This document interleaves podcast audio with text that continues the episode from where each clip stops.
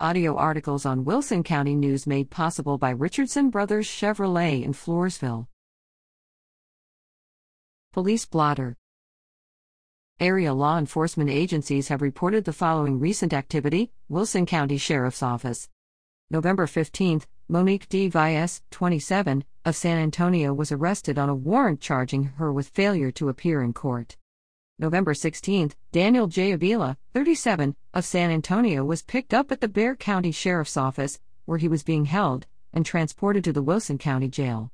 He was charged with fraudulent use or possession of at least fifty items of identifying information, mail theft involving more than thirty addresses, and possession of less than two ounces of marijuana.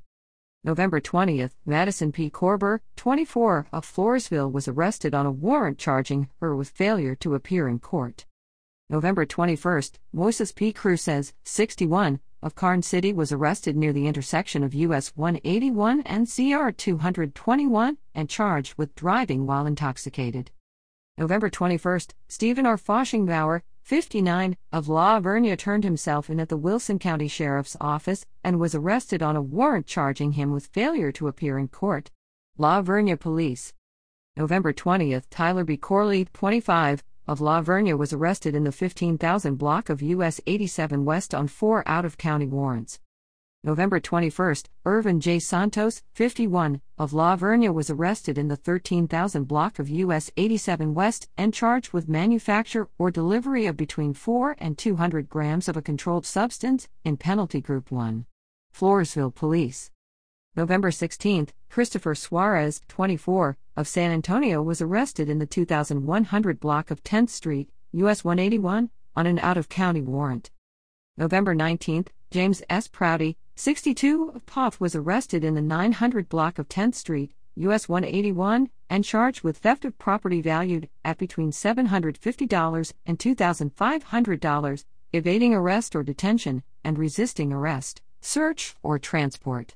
Poth Police, November nineteenth, Brian N. Ibarra, twenty-six, of Beeva was arrested near the intersection of U S one eighty-one and Plainview Drive and charged with failure to identify.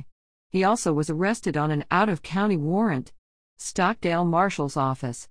November twentieth, Roseanne S. Chincarini, thirty-eight, of Floresville was arrested in the one thousand block of C R four nineteen and charged with driving while intoxicated. Texas Department of Public Safety. November fifteenth, Kimberly J. Simmons, forty-two, of Poth was arrested on U S one eighty-one between Mesquite and Carroll Streets in Poth and charged with driving while intoxicated. November sixteenth, Edward A. Jimenez, three thirty-one, of San Antonio was picked up at the Bexar County Sheriff's Office, where he was being held, and transported to the Wilson County Jail.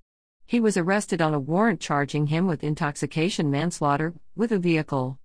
November twentieth, Robert Riddle, sixty-eight, of Gillette was arrested near the intersection of C R four oh three and S H ninety-seven on two out-of-county warrants. Wilson County Attorney's Office.